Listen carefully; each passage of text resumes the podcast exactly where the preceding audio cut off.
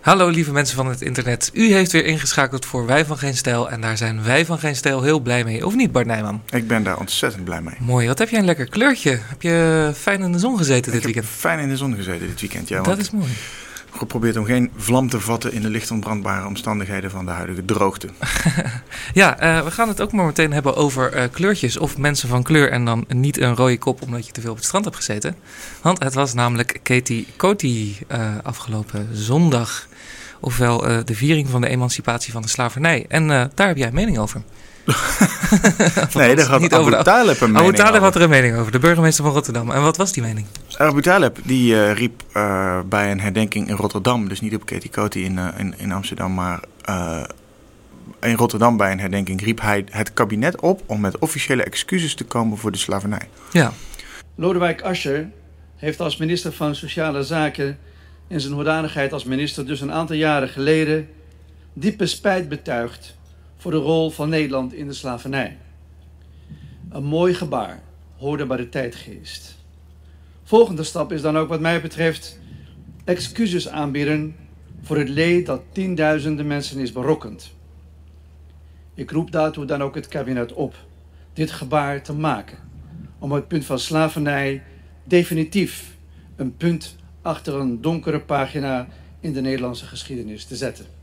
En eh, dat is een stap vooruit ten opzichte van de diepe spijt die al betuigd is. ja. En, de excu en, de, en het sorry, wat al heel vaak gezegd is. Maar er moet ook echt excuses komen. Want dat schijnt dan een iets officiëlere lading te hebben Ja. dan eh, sorry en we zullen het nooit meer doen.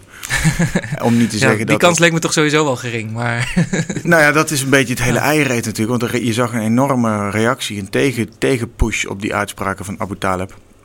Omdat eh, enerzijds het maken van officiële excuses de deur open zou kunnen zetten voor rechtszaken over eh, compensatie. Over, Ja. eh, wat is daar het herstelbetaling. Herstelbetaling, inderdaad. Een mooi Engels woord. Ja, Over iets wat 153 jaar geleden al is afgeschaft door de voorouders van onze voorouders. ja, Eh, en anderzijds hebben we allemaal zoiets van ja, waarom moeten we nou, waarom, waarom blijf je nou daarin hangen? ja. Eh, eigenlijk gingen heel veel eh, witte Nederlanders gingen helemaal Kanye West op vanuit de gedachte dat slavery a state of mind is. ja. Dat daarin blijven hangen dat een beetje is. En ik snap die tegenbeweging wel, want het is, het, het is zo. Ja, slavernij is afgeschaft. Dus dat is een, een, een progressief ding geweest. Dat Ja. is heel goed. Eh, Maar niet alleen dat, we hebben ook allemaal het besef eh, hier in het Vrije Westen, of laat ik het in ieder geval tot Nederland beperkt houden, dat slavernij een slecht ding was, een kwaadaardig ding was, wat we eigenlijk niet hadden moeten doen, wat een schandvlek op onze geschiedenis is. eh, wat absoluut niet voor herhaling vatbaar is en waarvan ook niemand denkt dat gaan we nog een keer doen, want dat was heel lucratief. ja.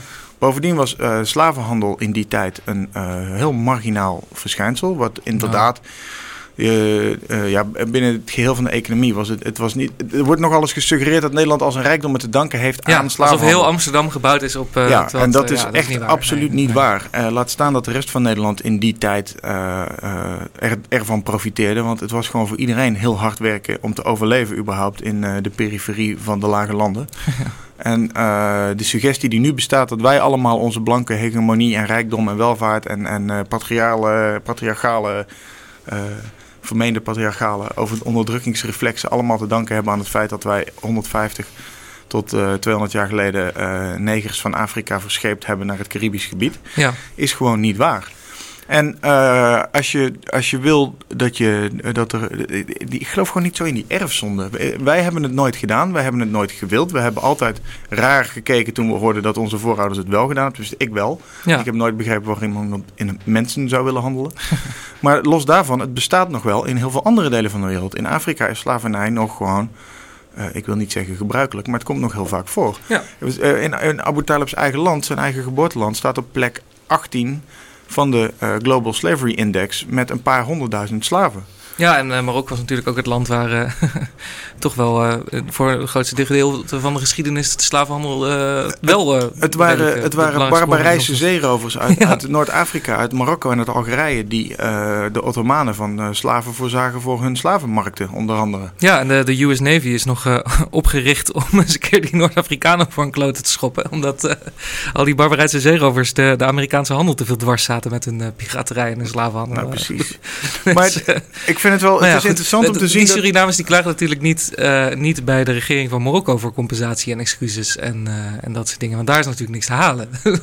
Nee, maar ik vind dat er bij ons ook is, niks eh, te halen zou moeten zijn. Ik vind Nee. niet dat er nu nog betaald moet worden voor iets wat toen gebeurd is. maar je dat kan is het dus- niet meer ongedaan maken. Het enige wat je kan doen is mensen geld laten ophoesten. Ja, dan krijgen ze geld. En dan? Wat verdwijnt er dan? Wat verandert er dan? Wordt die geschiedenis dan uitgegumpt? Het verbetert niks. Het verandert niks. Het, het is nog steeds zo.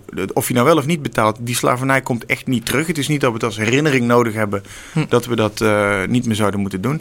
Ik, ik vergeleek het vorige week met 4 en 5 mei, waar veel meer logica zit in die herdenking daarvan, omdat het gaat over eh, het belang van democratie en het stilstaan bij eh, fascisme en wat fascisme, fascisme kan veroorzaken in de samenleving. Ik denk dat ja. de terugkeer of, of een wederopstanding van fascisme is veel aannemelijker. En, de ik daarmee gepaarde teleurgang Nou ja, van democratie is veel aannemelijker dan dat we ooit nog terug zouden gaan naar de invoering van de slavernij. Ja, maar, maar eh, het, het hele idee eh, daarachter dat, dat witte mensen beter zijn dan bruine mensen. En dat, ze daarom, dat je dan wel een bruine mens mag handelen. en Zo, dat is natuurlijk wel een, een reëel gevoelde angst. En ook een angst waarin, eh, waarop populistische politici ook wel degelijk op inspelen. Ik bedoel, elke keer als je zo'n Er is toch geen als zo'n Orbaan of zo, die, die, die gewoon heel bang is voor bruine mensen in zijn land. Die, die zegt gewoon. eh, Mm, mm, mm, mm. Orbán zo. is niet bang voor bruine mensen in zijn land. Orbán die wil geen islam in zijn land. Dat is iets heel anders. Dat toevallig ja. de islam iets is wat vaak door bruine maar wil, mensen... wil die christelijke Senegalezen in zijn land? Wil die ook niet? Eh, eh, dat weet ik niet. Maar die, gewoon de deur dicht voor. eh, nou ja, voor überhaupt voor andere culturen, ja. ja. Maar ik weet niet of dat per se iets met huidskleur te maken heeft. Want daar heb ik hem nog nooit over gehoord. Nou ja, de Bovendien- theorie is dus dat cultuur een beetje wordt gebruikt als schaamlab voor ras. Bovendien is er geen enkele populist die ik hoor zeggen dat slavernij wel een goed idee was. Of dat we dat weer terug in zouden moeten voeren. Nou ja, onze, onze grote vriend eh, Thierry Baudet is dus wel eh, op de foto geweest met die eh, Robert Kennedy, die Amerikaanse historicus. Die, My god, ja, maar dat is... heeft, die de Thierry- South was heeft, right. heeft Thierry ooit gezegd dat hij die ideeën ook vindt? Ik heb hem dat nog nooit horen zeggen. Hij staat op de foto met iemand die wel eens iets stoms gezegd heeft. Nou, boe En hij noemt het een esteemed historian en vindt het belangrijk dat hij vragen durft te stellen die politiek correcte historici niet durven stellen. Dat is hij iets flirt met die heel ideeën. anders dan zelf zeggen dat slavernij een goed idee was. Nee, of dat je maar dat weer in zou willen voeren. Hij, hij probeert wel politiek kapitaal en stemmen te krijgen door te flirten met dat soort ideeën. Maar Door mensen het gevoel te geven: oh, bij Cherry, daar heb ik wel ruimte om mijn ideeën te laten horen. die we in de mainstream niet mogen. dan, en dan nog hoor ik helemaal... Ik heb nog nooit iemand horen zeggen dat slavernij terug ingevoerd zou moeten worden... omdat het een goed idee is. nee, tuurlijk niet. Nee, maar- Dus, nee. wat is dan je punt? Maar het is, het is dus wel. eh, het, het, het punt is wel dat, dat eh, wat, wat migratiehistorici als eh, die ene professor uit, van het ISG altijd maken. Nee, Lucas. Ja, dat, dat de- de, welvaart en de Europese banen eh, alleen toegankelijk zijn voor mensen die in Europa zijn geboren en uit een bepaalde cultuur komen. En dat daarom de grenzen dus dicht zijn. En dus dat, dat zwarte lichamen, eh, zoals dat dan eh, heet, die dan op de boot stappen om die banen hier te komen halen, dat die worden geweerd omdat ze daar op een of andere manier geen recht op zouden hebben. Dat is wat hij vandaag ook weer soort van zegt in de NRC. Ja, maar dat is toch ook gewoon niet waar? Is- Nee, maar het is wel een theorie die leeft onder de andere kant van de meningmuur. Aan de andere kant van de meningmuur. Ja, nou, het is gewoon niet waar. In dit land kun je, kun je gewoon... Er, er- oh, dit is echt zo'n eindeloze discussie altijd. Ja, er is achterstand en er is achterstelling en er bestaat nog racisme. En er zijn inderdaad mensen die op basis van huidskleur rare oordelen over andere mensen hebben. Iets wat overigens vanuit die zwarte identity politiek, al die bijeenfiguren, die doen dat nog Ja, die, vele die, malen ja, ja. openlijker en sterker dan Ja, absoluut. welke ja. Baudet volgen dan ook. En die, en die Belmer Boys, die krijgen er ook nog allemaal eh, Buitenhof, DWDD, pauwtafels, alle grote interviews. Ja, want Die wat- krijgen juist alles mee als ze dat soort dingen roepen. nou ja, de, de grap is Terwijl natuurlijk... als Thierry één keer op de foto gaat met iemand die een kutboek geschreven heeft, Ja. dan wordt hem dat jarenlang nagedragen, terwijl hij er geen enkele uitspraak aan gekoppeld heeft. Door linkse eikels zoals ik, ja.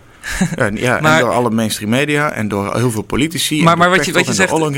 Wat je zegt, dat, dat, dat, dat, dat hele felle anti-witte racisme van die anti-racismebeweging, zeg maar. Dat wordt inderdaad heel erg door de Nederlandse overheid juist gestimuleerd. We we leven in Nederland in de absurde situatie dat dat hele ontwakende zwarte zelfbewustzijn. En dat, dat altijd maar schelden op de Nederlandse overheid als een racistisch instituut dat de slavernij niet erkent, dat niet genoeg doet voor zwarte mensen om ze terug te betalen. Dat is dus juist, dat wordt 100% door de Nederlandse overheid gefinancierd. Ik bedoel, zo'n hele Katie Cotty herdenking wordt vanuit de overheid gesubsidieerd. Al die zwarte instituten van Gloria Wekker, al die Surinaamse verenigingen, dat is allemaal gewoon met Nederlandse overheid geld gedaan. Dus we hebben in Nederland de absurde situatie dat, dat een, een, een witte overheid laat, be- betaalt zwarte mensen om de hele tijd te laten vertellen hoe slecht ze wel niet zijn. dat Ja, is, nou, eh, en als die- zie je dan wel weer heel als- gisteren terug. Als al, die, als al die zwarte mensen terug willen betaald worden door de Nederlandse samenleving, dan moeten ze maar eens gewoon aan het werk gaan met alle kansen die ze hier gekregen hebben. En die ze hier krijgen en die ze hier kunnen grijpen. Maar dat zijn volgens mij ook best wel gewoon mensen die dat, die dat doen. Dus ja, ik denk dat er ook een heleboel Surinamers en, en eh, eh, andere mensen van, van, van Afrikaanse of, of eh, uitheemse afkomst lijden onder een aantal van die schreeuwtoeteraars. Die, eh, bedoel, er zijn meer dan genoeg Turken, Marokkanen, Surinamers die gewoon hartstikke succesvol, hartstikke normaal, goed leven hebben. Als je naar de huidige Belmer kijkt, al die nieuwbouw die daar staat. Ja. Daar zitten echt wel heel veel mensen die het gewoon gemiddeld en bovengemiddeld prima hebben. Ja. Het zijn echt niet alleen maar eh, klaplopers die lopen te klagen over eh, wat ze allemaal tekort komen en zo. Dat zijn maar een paar van die lui die 9 van de 10 keer geflankeerd worden door hele witte wijven uit, eh, uit, uit de Safati Park buurt. Ja, de Sunny En- Bergmans van deze wereld. En Ja. van die schreeuwerige Afrikaanse jurken, omdat ze Oh, denken dat zij ja. ook mee wegkomen, die in het weekend op djembe les zijn geweest. Ja, Maar ik vind het wel fijn om, als dan, op het moment dat dan een Abu Talib zo'n oproep doet, dat, dat dan toch die tegenbeweging ook zegt van, nou hebben we het wel een beetje gehad met dat gejank. Wij onderdrukken je niet, wij proberen je niet te onderdrukken, we, we proberen je kansen niet af te nemen, we hebben niks met die slavernij te maken gehad. We zouden het nooit meer invoeren, we willen het Ja. niet, we vinden het onkies. En we zouden wel willen dat als je de wereld een beetje beter wil maken, dat je dan eens een keer naar Marokko kijkt om daar eens te zien wat er nog te verbeteren valt. Of nog wat zuidelijker in Afrika. Of in andere Midden-Oosterse handelsmarkten. Maar stop eens met net doen alsof Nederland het allerergste land aller tijden ooit is. Omdat we 150 tot 200 jaar geleden een paar intrinsieke inhumane fouten gemaakt hebben. Die we allemaal hebben hersteld. We onze verontschuldigingen voor hebben aangeboden. En die we nooit meer opnieuw zouden maken. Nou ja, het is natuurlijk wel een, een bepaalde paradox hè, die, eh, die in het publieke debat zit. Als, wat, wat die, die, die antiracisten en zo, die proberen heel erg het, het beeld te, op te scheppen dat, dat Nederland een, een verschrikkelijk eh, racistisch gesegregeerd helhol is. Maar van de andere kant zie je dus wel dat de mensen nu, in plaats van dat wij ze op de boot zetten en naar Amerika verschepen, stappen ze zelf op de boot om hier naartoe te komen. Ja, omdat het hier allemaal zo verschrikkelijk is dat ze massaal hier naartoe Ja, en dan moeten wij ineens die bootjes tegen houden. Dus er, er, zit, er, zit, er zit iets wat niet klopt in dat hele verhaal. Ja, nou ja, en als, het, als, het, als uit die bootjes allemaal mensen komen die dezelfde toon aan gaan slaan als wat we nu eh, eh, zelfs van Abu Talib moeten horen, dan, dan denk ik van nou keer ze maar die bootjes, want daar zit ik niet op te wachten. Ja. Hadden we nog iets leuks? Ehm, waar zijn we nog meer? Ja, wel ja, wat, eh, een beetje historisch, eh, thematisch eh, afleveringetje vandaag. Want eh, onze grote vriend Mark Rutte is op bezoek in eh, Washington DC bij Donald Trump. En hij eh, leidde dat in met een tweetje dat we al 400 jaar relaties hebben met de Verenigde Staten. En dat we daarom maar die banden moeten verdiepen. Maar Bart, jij bent Amerikaniste van huis uit. en volgens mij klopt het niet helemaal dat we al 400 jaar Amerika hebben. Nee, niet helemaal, nee. Daar zit een, een kleine discrepantie van een, van een paar decennia tussen, inderdaad. maar nou ja, het is niet helemaal waar natuurlijk, want New York is wel vier, of meer dan 400 jaar oud. Ja, En de Verenigde Staten zijn Ja. natuurlijk geen 400 jaar oud, maar eh, New York is, eh, is wel al 400 jaar oud. En dat was ooit Nederlands, dus Ja. die banden gaan wel echt zo ver terug. Ja, het was een beetje onhandig geformuleerd, maar niet onwaar. Ja, Nee, ja, klopt. Eh, het is, maar dit is ook een typisch Rutte- Rutte-tweetje, was het, omdat het een beetje om de hete brei heen danst. Want ik las bijvoorbeeld in NRC Handelsblad een heel paniekbetoog over hoe Donald Trump bezig is de EU kapot te maken. ja. Ik, overigens denk ik dat je tot op zekere hoogte daar best in mee kan gaan. Want Donald Trump is bepaald niet bezig om, een, eh, eh, om de Europese solidariteit te bestendigen. Nee, Want hij, is, hij valt Merkel aan, hij valt mee aan, terwijl hij Ja. wel Brexit steunt. En hij heeft naar verluid, dat las ik in Washington Post, eh, recent aan Macron gevraagd of ze niet een aparte deal kunnen maken tussen Amerika en Frankrijk. Ja. Waarmee hij eigenlijk effectief probeert om de Europese vrijhandelsmarkt te breken. Door Ja. eh sideletter afspraken met andere landen te maken. Dat zijn allemaal geen ontwikkelingen die we als een. Eh, eh, die vanuit een vriendelijke bondgenoot komen, nee, zeg maar. nee, nee, nee. Eh, anderzijds wordt er natuurlijk wel weer iets te hard op die trom geroerd dat, dat al die relaties tussen Europa en de, en de VS helemaal naar de tering zijn. Nou, dat is niet waar. Er zit gewoon Ja. één aap in dat Oval Office. En dat kan die democratie en die handelsrelaties en die diplomatieke betrekkingen zullen dat best prima overleven. Mhm. Waarbij er ook nog gewoon, waarbij ik vind dat het ook nog af en toe wel goed is dat er soms. Eh, dat er in ieder geval een beetje olifant door een beetje porseleinenkast loopt. Sommige dingen mogen best even opgeschud worden, best even opnieuw Ja. bekeken worden, best even een, an- met een andere blik bezien worden. En ook eh, dat je ziet dat een aantal mensen dan, een aantal partijen dan ook een beetje kleur moet bekennen. Hoe reageer je op wat Trump doet en Ja. waar sta je dan zelf? In plaats Ja. van dat eeuwige modderige Maar dat, midden. dat is intern ze- in Amerika. Nee, ook ook, ook van- in de internationale verhoudingen. Ja, maar- maar, en maar ik- hoe, moet Rutte, hoe moet Rutte dan zijn positie herzien? En wat valt er voor hem te halen? Wat valt er voor Nederland te Nou ja, halen? dat, dat stond in de Volkskrant. Dus daar stond dat hij een lijstje in zijn binnenzak had. Nou, Ja, dan noemen ze ja. van alles en nog wat op over die, over die handelsoorlog en over die kinderen in kooien en over migratiebeleid en over de Iran-deal en over eh, de verhoudingen met Europa en over allerlei dingen. En, maar het punt dat ik wil maken is dat dat tweetje van Rutte gewoon een beetje verhult. Aan de ene kant zegt van nou ja, we hebben eh, eh, lange, een lange handelsrelatie. Dus, Ja. dus we kunnen, dat betekent dat je elkaar ook op dingen aan kan spreken. Maar het is, typ, het is Rutte. Hè. Rutte is de man die voor het landsbelang de BV Nederland beheert. ja, En ja. die gaat voor die handelsgeest. Rutte gaat niet als dominee naar het Witte Huis. Nee, nee, die Hij gaat, weet die dat gaat er niet. Die kinderen in kooien kunnen natuurlijk als een kontre eh, roesten als de handel maar doorloopt. hij De- neemt de, ook- spice hij- must flow. Hij neemt op verzoek van het. Witte Huis afgevaardigden mee van eh, Shell, Schiphol, eh, eh, ja, en NXP, Philips en Ja. nog een bedrijf. Vijf grote Nederlandse bedrijven Ja. gaan met hem mee. Die zitten gewoon ook in een kamertje in het Witte Huis. Ze hebben maar een uur.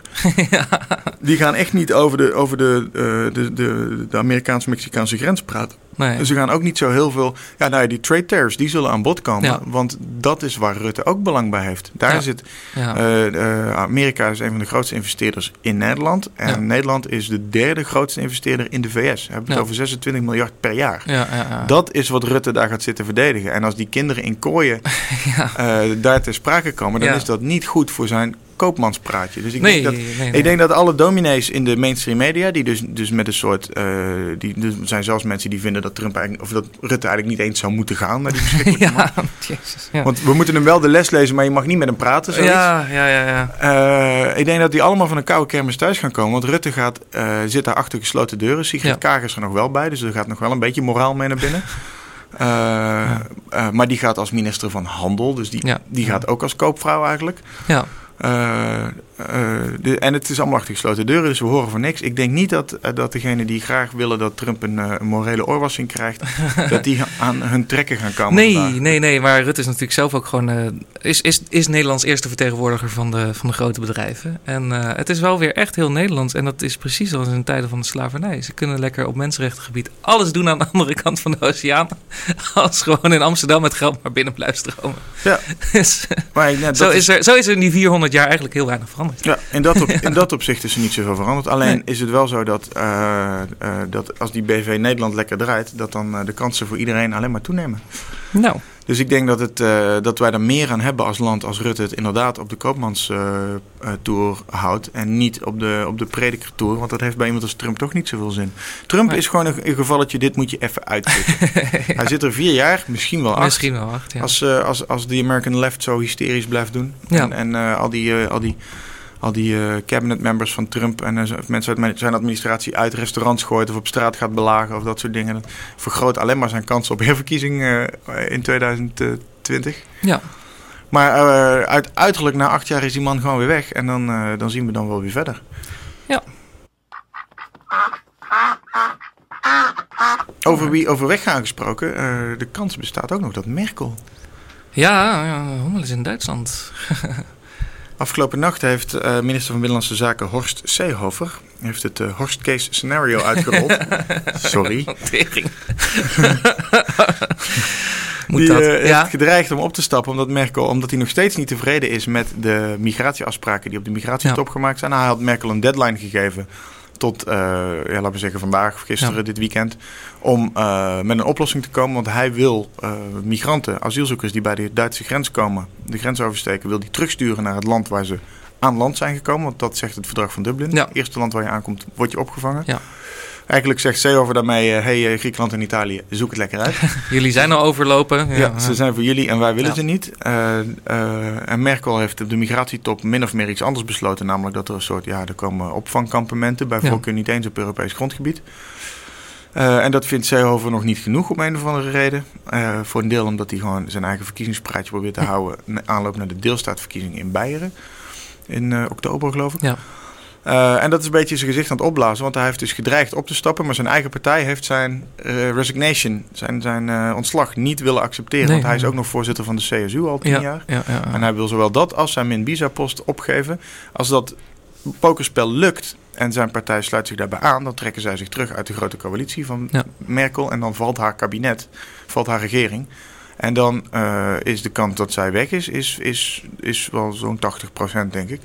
Alleen eh, het ziet er op dit moment naar uit dat meneer Seehofer de enige is die de deur achter zich dicht probeert te trekken. Hou me Dus- tegen! Oh, dus, en ja. dat niemand hem dan tegenhoudt. Ja. Ja, precies. Ja. Seehofer is zichzelf over de grens aan het zetten. Dus ze hebben vanmiddag weer topoverleg. Er wordt in de loop van de dag wordt er meer verwacht. Het zou kunnen dat deze podcast online staat als er al meer bekend is. Maar Dan heeft hij het, het lijkt er as we speak op, het is nu half één, eh, dat, eh, dat meneer Seehofer een van de zoveelste oude witte mannen is die zich stuk bijt op de zeer taaie en zeer cunning Angela Merkel. Ja. Maar we wachten het af. Ja. Eh, voor we afsluiten nog een kleine huishoudelijke mededeling. Ik ga op vakantie. Nou, veel plezier. Ik heb twee weken vrij. Ik ga op een Belgische festival bij rondlopen.